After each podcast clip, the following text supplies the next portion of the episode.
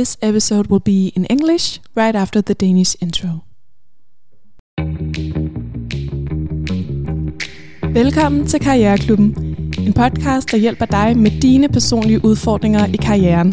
Mit navn er Caroline Rossmeisl, og jeg er dagens vært. And now joined by this amazing panel, welcome to all of you. Thank you. Thank you. Thank you. So today marks the first edition of the Career Club in English, and it's in collaboration with Even Founders. So we're going to discuss the startup journey and answer some questions about how to start the first company. And I think we should start with you presenting yourself, and maybe we can start with you, Anna. Sure, thank you. So my name is Anna Andonowska, and I'm one of the founders of Even Founders. And what we do is we try to increase the number of women founders and investment opportunities for them in the Nordics. Nice. And we can maybe continue with you, Cecilie. Yes, my name is Cecilie, and I'm the founder of wawa Fertility. Founded wawa 3 years ago. Wawa is a company producing software for fertility clinics to optimize how we're treating patients suffering from infertility today. Mm. We are a team of 6 people based out of Copenhagen and London. Nice. And Jan, we also need an introduction from you. Yes. So I'm Jan Krog Henningsen. I'm one of the 2 founders of Second Foundation. Second Foundation helps early stage startups build a solid foundation to grow a scalable business from. We also operate the InnoFounder Incubator as part of the InnoFounder startup program owned by Innovation Fund Denmark. Nice. And are you ready to talk about the startup journey? Yes, yes. You all have experience with it in different ways. And I'd like to ask you first, Cecilie, what would you say as a founder is one of the most important things to have in mind when starting the first company? There's so many things. Yeah. So now I'll just try to make it one thing. I think it's very important to spend a lot of time figuring out who is the right partner for you to work with.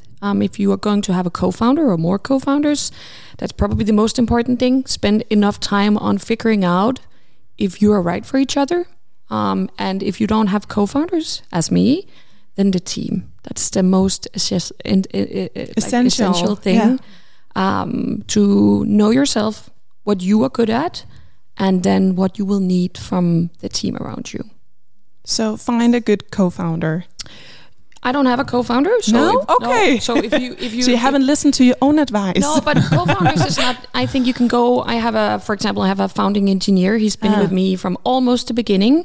I'm obviously not the technical person on my team. He's amazing. I knew from the beginning that it's really important and to have someone who can support you on the technical side, who can lead the technical side.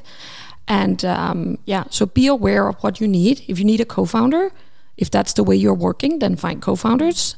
If you don't have co-founders, find the right people to be on the team from early on. I think that's the most important. I didn't spend enough time in the beginning on considering these things, at least. Yeah. Mm-hmm. Okay, so it's a reflection now that maybe you should have used some more time on it. Yes. What about you, Jan? What do you think? Well, I just sat here and listened to Cecilia and thinking, yeah, you're so right. What you started out saying that there's so much, right? That are the right things to do. Where to start? But what often springs to mind is the wise words of Nikolai Hoyer that on a team there needs to be someone who can build and someone who can sell. Yes. And that's actually, I think that's a very good rule of thumb. Yeah.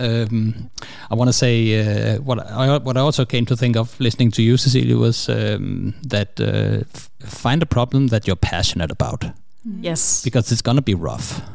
It's going to get real dark sometimes. Yeah. Yeah. It's also going to be real light sometimes. Mm-hmm. But be passionate because that you need that to drive, right? You need to have that fire. Yes. Yeah. That's an amazing point. Mm. Very important. Do you have anything to build up, Anna? Yeah, I think to build up on the passion thing is, I think that's also sometimes hard to articulate. Like, okay, I have a passion for fashion, but what does that mean? Do I have to care about it every day? And I think that's true.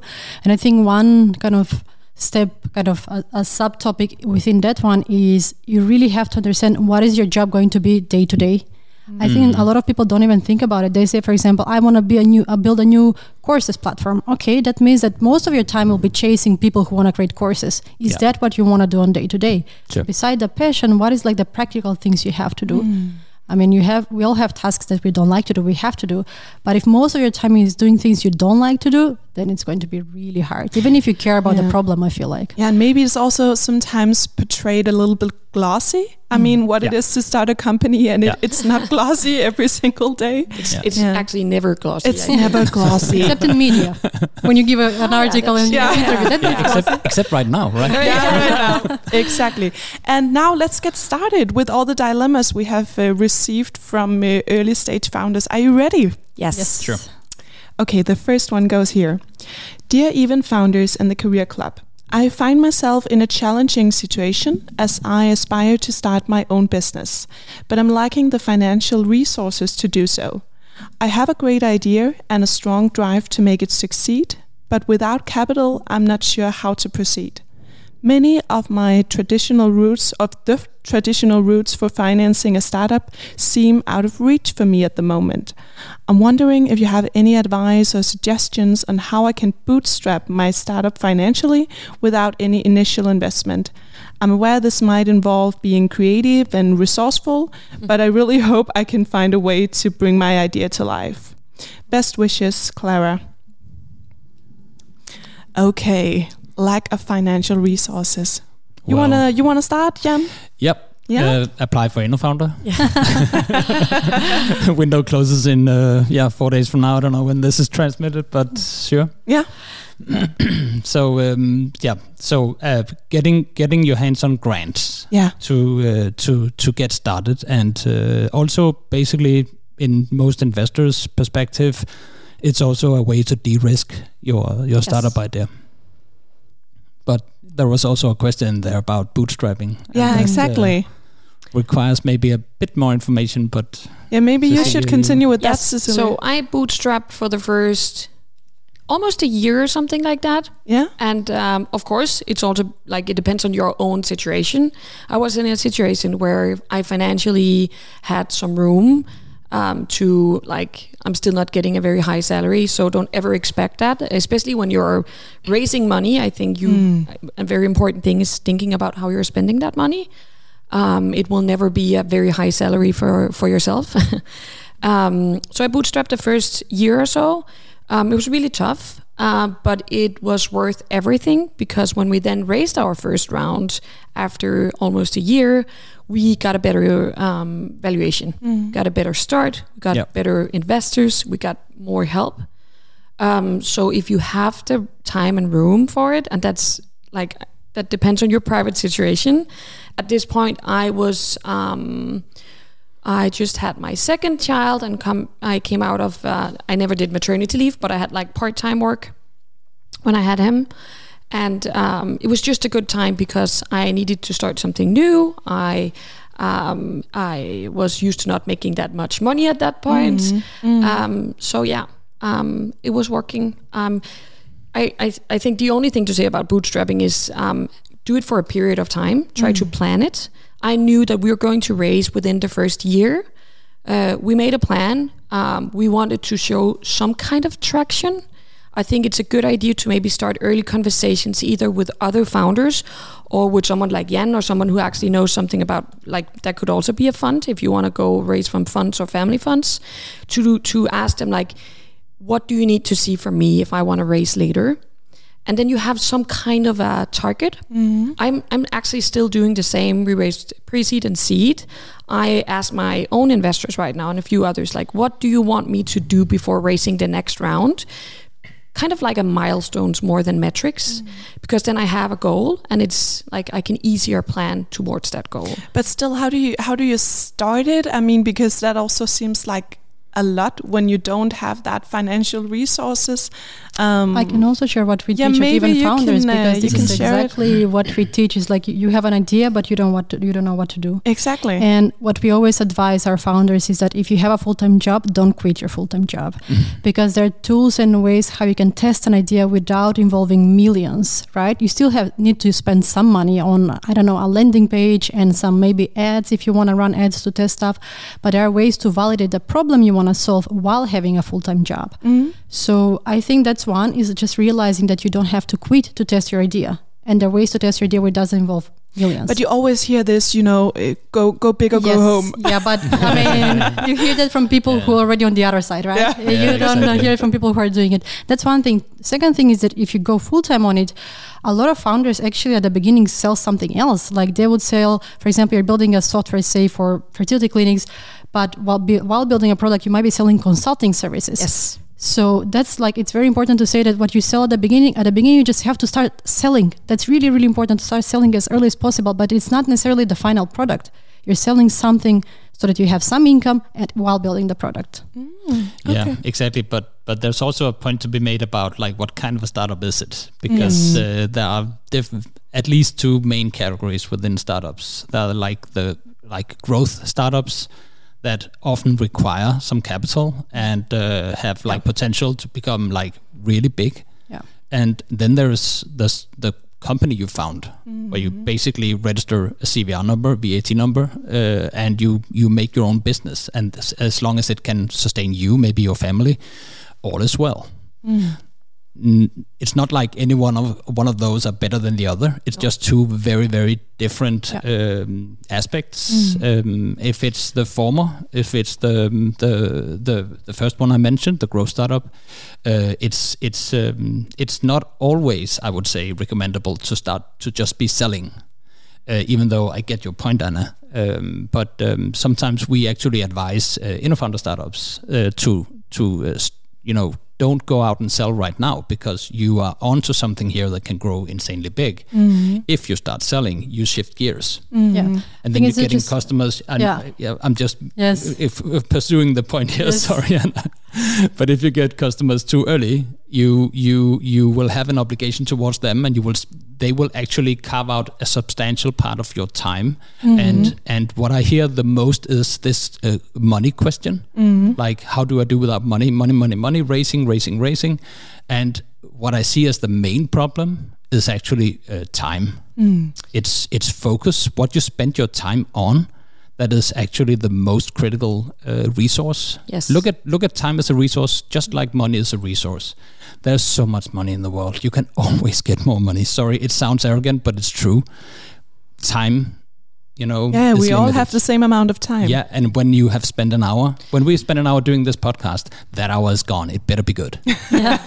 I think another very important point is also to say, like, you don't, maybe that again depends on what kind of company you're actually building. I'm building a tech company. We can do with human resources. Like today, you can actually build a lot of tech stuff, like apps or like even AIs, or without actually spending money. So for me, it's more about like we never went out and tested by spending money on like a Facebook ad or something like that.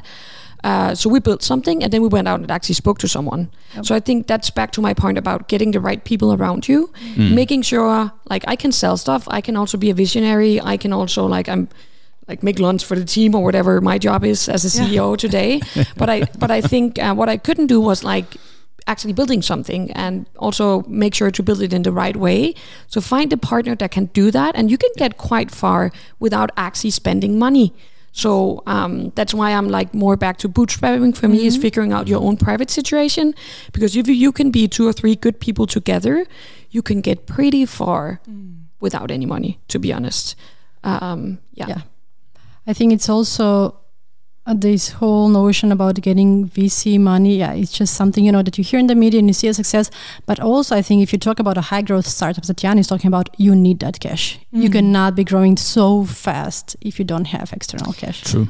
I think this is changing today. It is changing. I think it's changing, and I think it's really important to say that it's changing. Like, first of all, VCs are starting to look at this in a different way. They don't want the same hyper growth.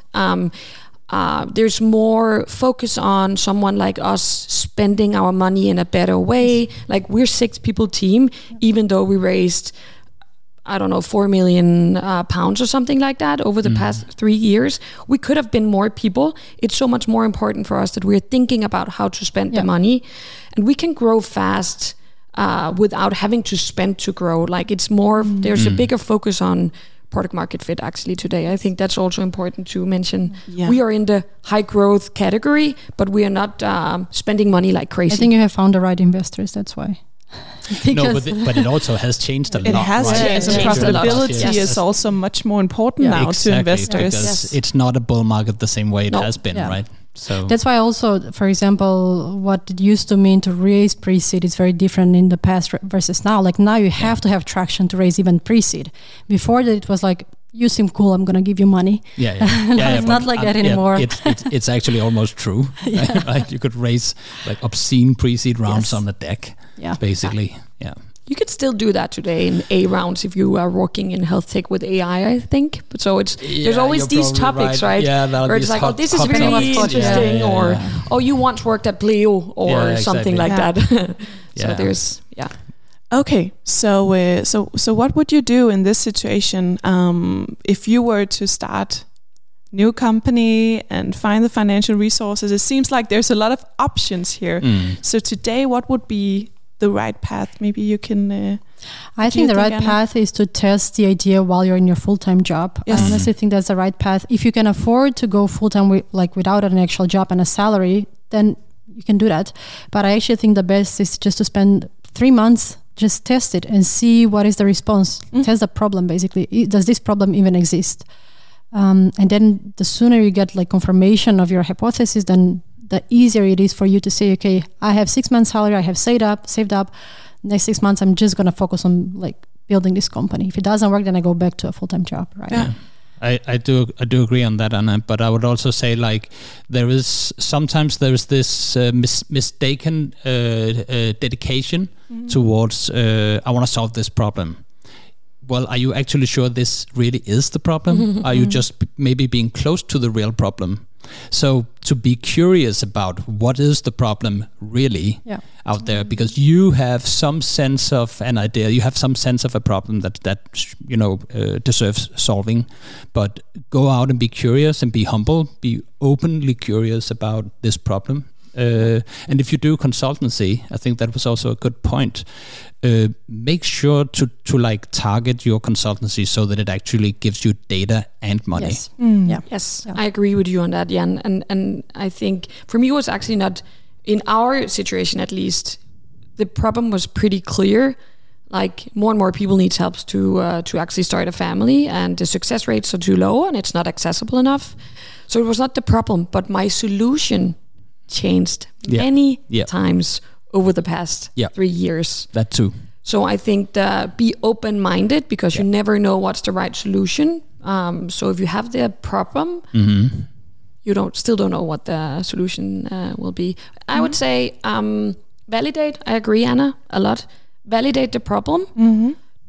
Do it fast. I agree also on the 3 month, and then it is just also a risk. Yeah. Mm-hmm. Just have to remember that. You have to take that risk. It is a risk, and you have to be okay with that. You will not start a new company and have a lot of support financially or at least in most cases.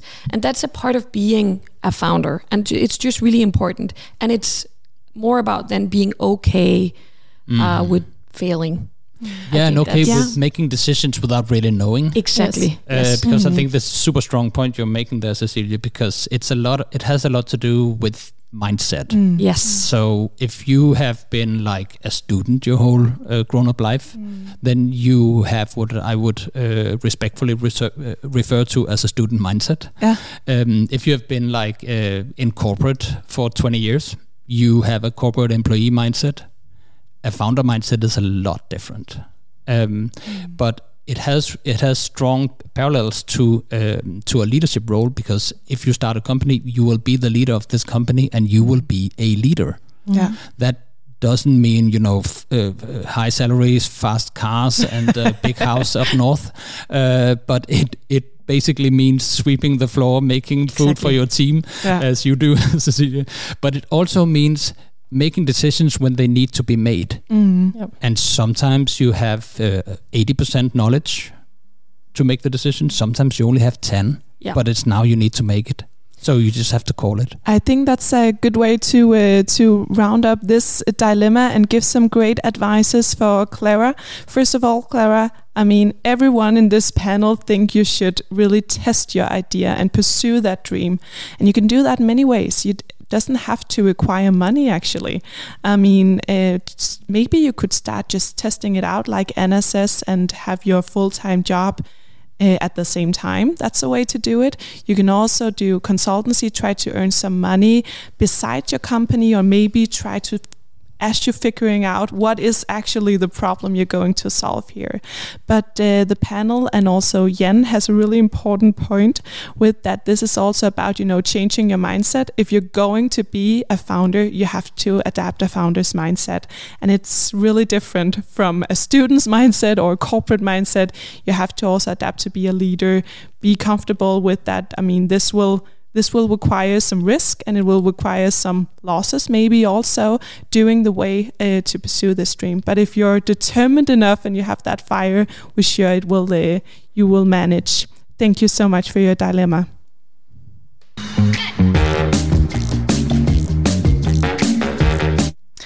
That was the first one. Are you ready for the next dilemma? Yes. That's true. Yeah? It goes here. Dear Even Founders and the Career Club, I need help figuring out how to handle the good and bad parts of being a founder. Starting a business is exciting, but it's definitely also tough. On the bright side, being a founder lets me make my own decisions and build something I care about, and watching my startup grow it and make a difference feels amazing, plus working with a passionate team. But being a founder also has its tough moments. The pressure to succeed can feel like a lot for me, and setbacks can make me doubt myself every single time. It's hard to balance work with taking care of myself and my relationships at the same time. So how do I deal with the tough parts of being a founder? How can I stay strong when things get hard? And how do I make sure I'm not getting too stressed out or even burned out? Best wishes, Simon. Okay. Very good question. Yeah. That was very, very nice question. And maybe something everyone, I mean, that has started a company knows of. Yeah. Yes. Will you start, Cecilia? Yes. First of all, I so much agree. I think this has been, being a founder is the best I've ever done, but it's seriously killing me at the same time, to be honest. And I actually don't think that people are good enough at talking about this. I will just say I'm not going to swear, it's extremely tough to be a founder in many different levels. I've been so challenged the past 3 years.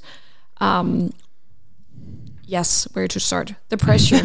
Where to start on all the tough times. I think what has been really helpful for me, and I've been thinking about this lately, actually, that I've just learned now after many years. I was also self-employed before Wawa. I think that's important to mention. So definitely not something I learned in 3 years. It's really tough to make that many mistakes.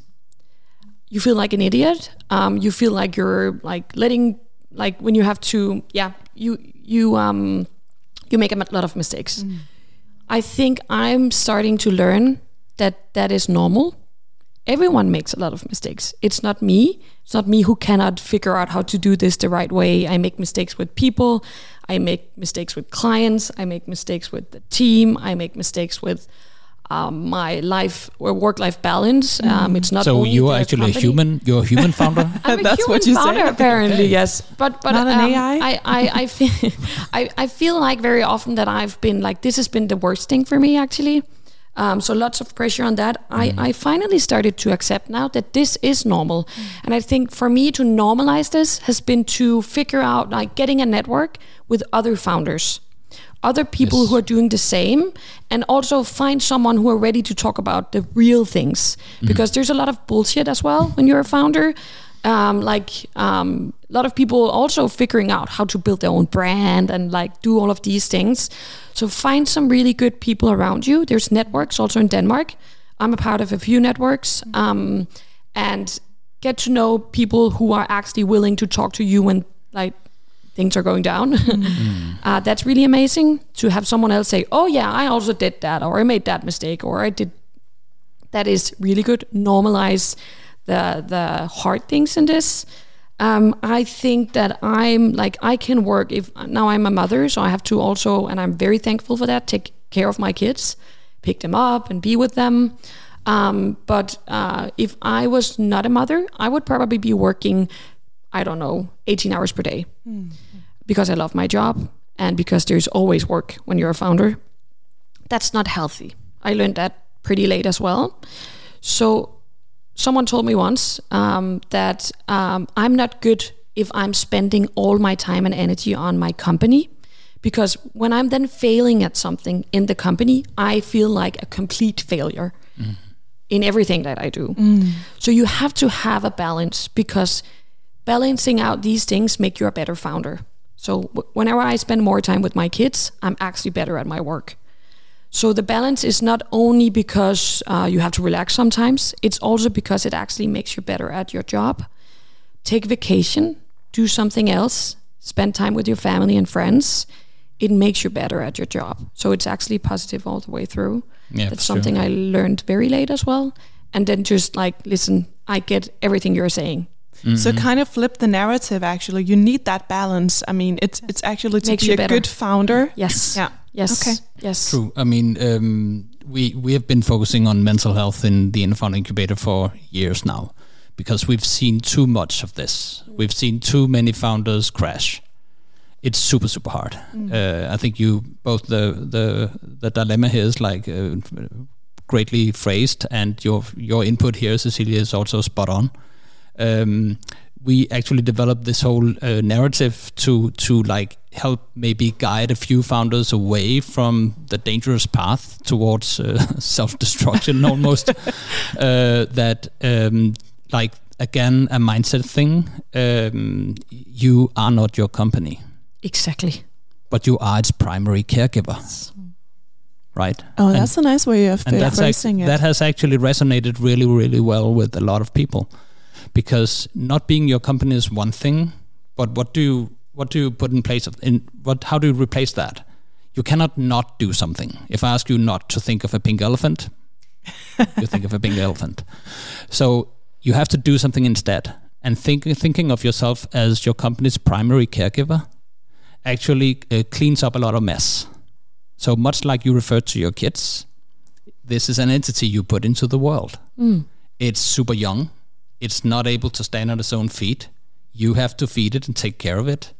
I use a lot of these references to like family life because it actually is something that people can relate to. Yes. And it's actually, I think it's rather spot on. Yes. So navigating chaos rather than trying to put everything in nice little boxes is also a thing. Very good Accept chaos. Accept that it's like it is chaotic, and but life actually is. How do you do that? How do you thrive in chaos? No, but for me, was the thing. I think we very much agree on this with normalizing it. Like you have to figure out it's not a job in like Novo or whatever. Yeah. Like it's not. There's not someone who's saying, "Oh, this is what you're going to do every day."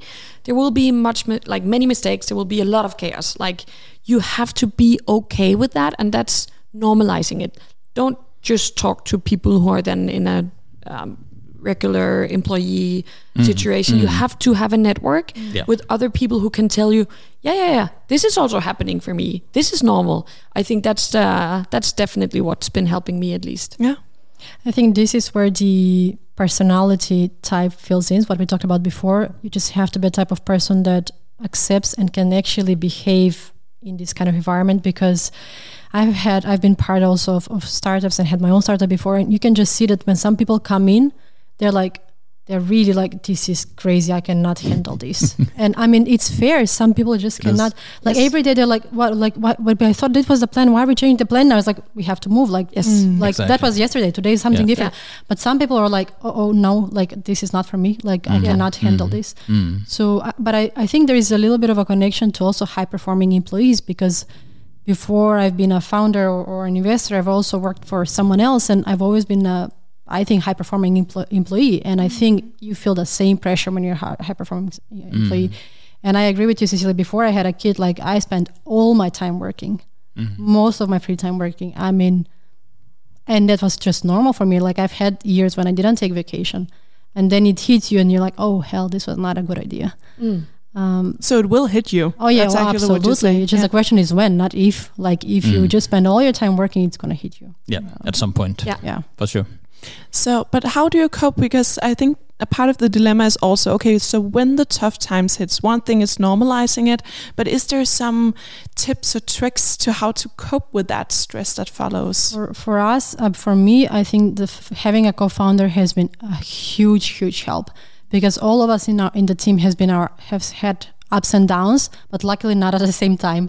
So when one of us is down, the other ones are like picking up the slack and like talking through us like, hey, this is fine, we're gonna get over this, we've been through other stuff before. Like it's really important to have a really good group of people. This is why also Cecilie was saying at the beginning, like you need that good team. And it's also for times like this, you cannot feel like you're alone, because if you feel like you're alone against everyone else, then it's like the recipe for disaster. I very much agree. I think now I don't have a co-founder. I'm using my team for this. Like I'm very transparent. I feel like we're taking.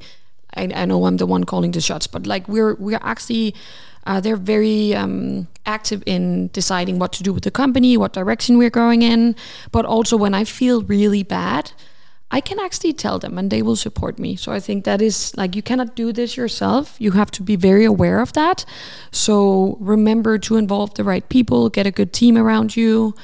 And this is also back to what you said, Anna, before about the mindset. This is really hard. I think it's really hard to find the right people. It's really, really hard to find the right people, because no one knows how it is to, as you're saying, like changing the strategy every day, or like the pace is extremely high. Pace is nothing about working a lot of hours. It's about we have to do a lot of things in a very short time. It's very demanding, and there's not a lot of people who can do that. So you have to find the right people who are willing to do that and can support you at the same time. Don't sit with everything yourself. That will for sure not. Yeah, it's definitely also like sometimes I just found myself smiling slightly when you said this thing with like finding someone is really hard.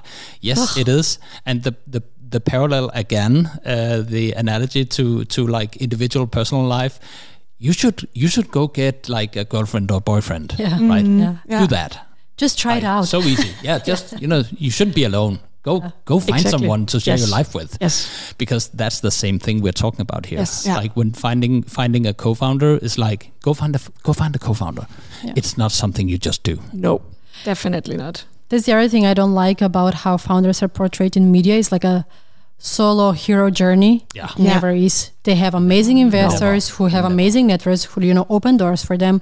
Yeah. They have co-founders and team. If you're lucky to get a good investor, right, you would have good support. You'll have co-founders or your team that you rely on, and I mean also very, very important, who do you rely on at home? Like who takes care of the family, who takes care of the kids, who stays at like late at night with them when you need to go out, and all those things. Like I met Jan at an event the other day, and I just told him I realized how much of building stuff is actually happens outside of working hours. Yeah. Like you have to spend so many hours after work.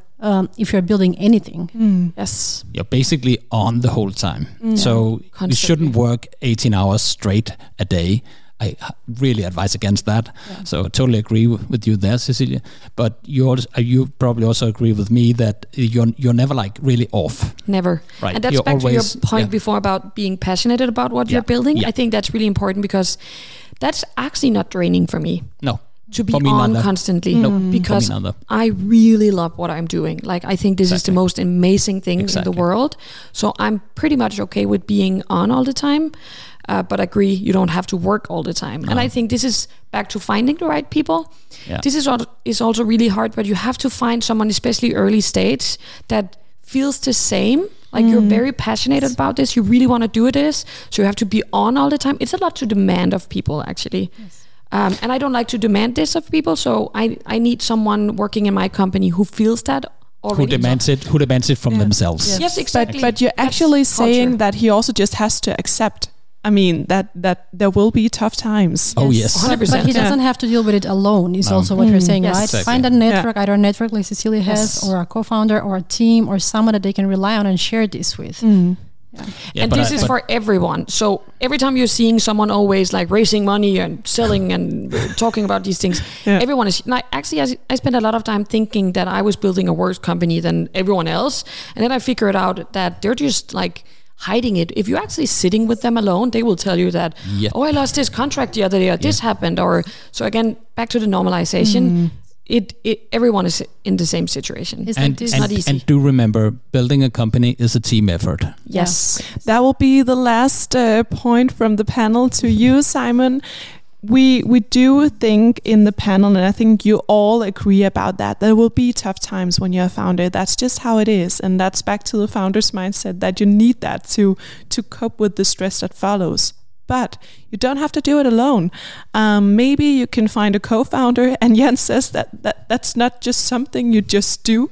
So that's always easy to say, but much more difficult when you have to find the right one, just like when you have to find your soulmate. That's not done overnight. But go search for maybe a co-founder that can help you, because then you can balance each other out when someone is feeling down, the other can help. But maybe it could also be through the team. I mean, Cecilie is not... never had a co-founder. Did you have? Oh, you have in the very early. Oh, you had one, yes. but right now you don't have one. Yes. But you have your team to support you. So it's just important to find someone that can help you through this journey, because even though you see it in the headlines and the media that building a startup is a solo effort, it's definitely never a solo effort. So bear that in mind and find the right people. Thank you so much for your dilemma.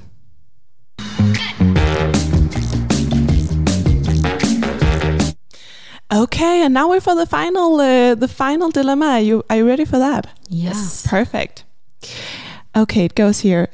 Dear Even Founders in the Career Club, as a startup founder, I'm torn about mentorship, and I hope you can help me. I know it's important, but finding the right mentor feels like finding a needle in a haystack. Mentor can give valuable advice, but finding them is so tough. I feel like I'm searching really for it, but I've never really found one that can fit me. And approaching them too, that's scary. Will they even help someone like me? I've just started a company, and I'm not really found my journey. So how do I find a mentor without getting overwhelmed, and find one that can actually support me in this journey? Very best, Nadja.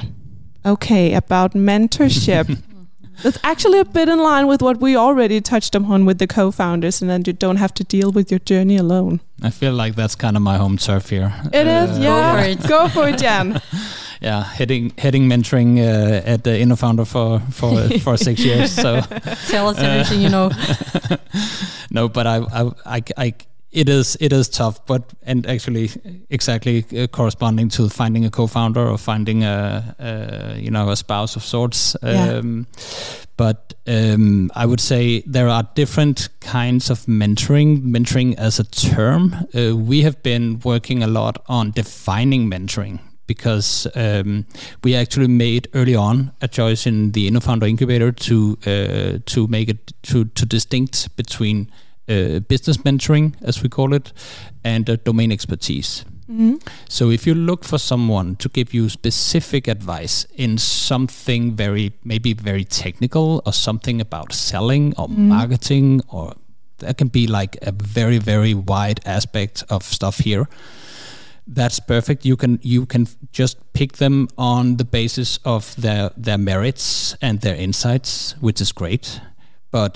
And it sounds like what this dilemma is more about, finding someone who can like guide you in the whole leadership aspect, right? Yeah.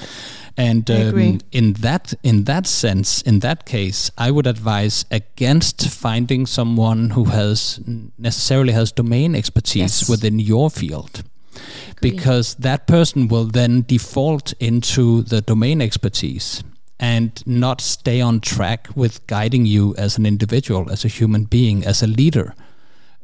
So we often present to new InnoFounder startups that the way we do mentoring is we find someone who has built something themselves. Again, the analogy to having kids, putting an entity into the world. If you ask someone, if you have someone who's not a parent asking a parent, how is it to have kids? It's like, where do I start? Yeah. It's like completely impossible to answer that question, right? Oh, is it great? It's something very different. Sometimes it's amazing, sometimes it's hell. But so it has to be someone who has built something, and then of that person should understand that what he or she is offering is an experienced outside perspective of what it is you do, and how you make decisions, what you consider, and so forth. So the eye sees everything but itself, this paraphrasing of Shakespeare. And that's actually a good guiding star for this, I think. Mm-hmm. Yes, I so much agree with you, Anne. I've actually never been searching for a mentor. Like, I've never even used that word. But I actually found one the beginning of last year without searching for one. And it's the same. He's been building, like, he was the founder of something called ServiceNow. It's a pretty big company today, and a few other companies actually. He was working, when I met him last year, as I can't even remember what they call it. It doesn't matter. He's advising startups through a VC, venture partner, I guess they're calling it. Mm. So Kevin is in UK. I met him at this VC dinner. He was talking the VC he's working for to, like, we were 8 founders out of Denmark or something like that. Everyone knew who Kevin was, and I, to be honest, had no clue at this point. I was like, ServiceNow, what's that? Yeah. That was a big thing apparently. And he came to me after that dinner. As it happens very often, you know this, Anna, I was the only female founder there. Most of the companies doing amazing things in, like, future of work or fintech. I'm in fertility space, just being in health. It's a bit different. And he came to me after, he was like, we have to talk together again. I was like, why do you want to talk to me? And Kevin has his own personal experiences with fertility treatments. So that was also like the passion part of it. But no domain expertise, just private knowledge about this subject. And he's probably going to laugh if he hears me calling him a mentor. He's our chief of board today. He also invested in the company. I am talking to him every day, basically, like at least 6 out of 7 days per week. It's about everything. He is, like, actually participating in sales meetings sometimes. He is helping me with people problems. He's helping me with what to do with investors, hiring, everything. And he is, if I was not working with Kevin, I would probably have, like, lost my mind the last 6, 7, 8 months, something like that, many times. So I get the need for a mentor. I was never looking for someone. You just stumbled upon him. I stumbled upon him, but this is the reason why the company is at least doing okay right now. Like, I don't know if it's good or bad. You never know that in a startup, but it's because of the things that I'm getting from him. Not only me, actually, now also the rest of the team. So I get the need for it. I don't think you maybe actively have to be looking for it. Yeah. Maybe you can just find it when you find chemistry with someone at some point, and also agree on the don't look for someone with domain knowledge. Look for someone who's been building something before. That's what I'm getting for Kevin. And if you ever meet someone, don't hold back, actually. Like, I think the best thing about this startup world, most people are actually very willing to help you quite a lot. I learned that pretty early on. It's amazing the support you can get. Yeah. Like, and I'm trying to do the same. I think there's so many people giving back all the time, even though they are working, like, insane hours and they're so busy. You can get so much support. So I actually feel like that's the least to worry about. Like, if you ever meet someone, go and ask them. They will probably just be very happy, and I am 90% sure that they will then say yes to help you in some way. You're nodding, Anna. Do you have anything to add to that? I mean, I would 100% agree, because once you start building something, most people really like to see you succeed. So most people will be like, let me tell you how I did it. Also, people are happy to talk about themselves and their experience, and it's just a nice mix. But we do the same with what you're saying, Jan, with division of like generalists and then domain experts. We do the same. So if you have a pricing issue, then this is a pricing expert. Like, don't ask like a generalist about it. But what we have found is when you're in a very early stage, like the founders that we work with, it actually works best if you find a mentor that's just a few steps ahead. That's not too far, that has had an exit, but it's actually just a few steps ahead, because they also have much fresher memory of what it is actually to be in that very, very, very early days. And we also see a pattern of what people struggle with in the very early days is basically just making a plan for themselves of like, what do I need to do in the next 6 months? Like, okay, now I'm out of the program, what's next? So I think when you get someone that's just a few steps ahead, we have found that works really, really, really well with our founders. And really just, maybe you think of it as a mentor, but I also think, like, I agree with you, Cecilie, you don't have to make it so kind of formal. Yeah, formal. Yeah, exactly. I think sometimes you'll just meet someone at an event or you hear them talk somewhere, just approach them and be like, listen, this is where I am. Do you think would you like a coffee where I can, spare with you and ask you a few questions? Like, it's that simple. As with a lot of things, when we talk startups and founders, there's a lot of labeling, but don't gravitate towards labeling, because it's not important, really. The content is what actually happens is. But I also want to say that we sometimes, I kind of often see teams who we early on talked about, I think you mentioned it, Cecilia, about just jumping into it and doing it. Because you can research to some degree, but then you just have to do it. Sometimes we see people like barricading themselves in advisors. Yeah, that's true. Like having so many advisors, because like you can have obviously one advisor or mentor is a very good thing, especially if you find your Kevin. Find your Kevin. That's the advice for sure. But maybe also 2, 3 is even a bit much, but above 3, don't do it, because everybody has an opinion, nobody knows the truth. No, there is no. It's not a calculation here. It's not science in that sense. Yes. You have to live it and to do it. And finding these people with domain expertise, they have what we call winner's dilemma. If they were successful about building a company. So you just have to do as I did, as you mentioned, exactly, Anna. That's what we call winner's dilemma. Not dilemma, winner's bias, sorry. That was my...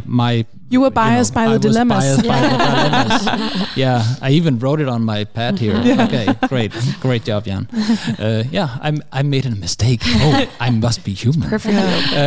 The winner's bias, so that you actually gravitate towards advising somebody else to do what you did, and that's an even bigger problem if somebody succeeded in tech 15 years ago. Yeah, because business models change, tech changed, the world changed, right? Changed. Yeah, everything. Yes. But it seems like you're actually just advising just be open-minded, and maybe you will find someone, but you don't have to write, hey, do you want to be my mentor? Because that's getting to a bit formal, using the labels. Yeah, so it really depends on what you actually need. I think what you said before, Anna, about having someone who can then advise you on something. I actually I have Kevin as the closest, I guess, I get to a mentor, or almost like he's participating and like almost operating the company as well. But my favorite investors, I really don't hope my larger investors they are all your favorites. Everyone is, of course, favorites. No, my favorite investors are actually some of my angels. I have a few, not that many angel investors. And my favorite ones is the ones that started a company themselves. And I agree with you, Anna, on many of them is same stage as I am, or maybe just a bit in front of me.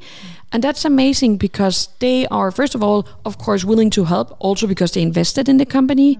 So they're very willing to actually give value back or create something. I'm spending a lot of time when I'm considering hiring a new person or going into a new area of monetization, whatever it can be, talking to them. So it doesn't even have to be mentoring and then just because you know something about the area, or if it can actually also be someone who has who sees value in the company, of course, because they invested as well. I think that's an investment. Like angels can, like I have angels with like very small tickets. Mm-hmm. It doesn't have to be like huge amounts, but just to be actually a part of the company also creates some more interest, of course, in helping and, you with and, these and things. And small tickets means like small investments. Yeah. Sorry, yes, yeah. sorry. Yeah. There's a lot of lingo. Okay, we need to give some advice now for Nadia. Super great input from the panel here. So first of all, Nadia, it's a good idea to find a mentor, but like it is with your spouse or co-founder, it's not just something that you find overnight. It takes time, and actually, the panel thinks you should just be open-minded to the people you meet and take a coffee, expand your network, and maybe one day you will stumble upon your Kevin, like Cecilie did. And then maybe also think about that it doesn't really matter how, invested in the company financially your mentors are. Sometimes it's also about having that passionate angle to the project that can help a lot. And then Anna has a really good point about not finding a mentor that is too far in the process, but maybe find a mentor that is maybe like just 2-3 steps ahead of you, because then they know exactly what you're facing at the moment. Thank you so much for your dilemma. And thank you to you in the panel for participating in this special episode about early founders and their startup journey. And thank you so much for you listening in. Thank you. Thank you. Du lyttede til Karriereklubben, en podcast produceret af André Thormann, Pauline Rosmeisl og Nima Tisdal. Du kan altid følge Karriereklubben inde på dine respektive sociale medier. Vi glæder os til at høre fra dig. Tak fordi du lyttede med.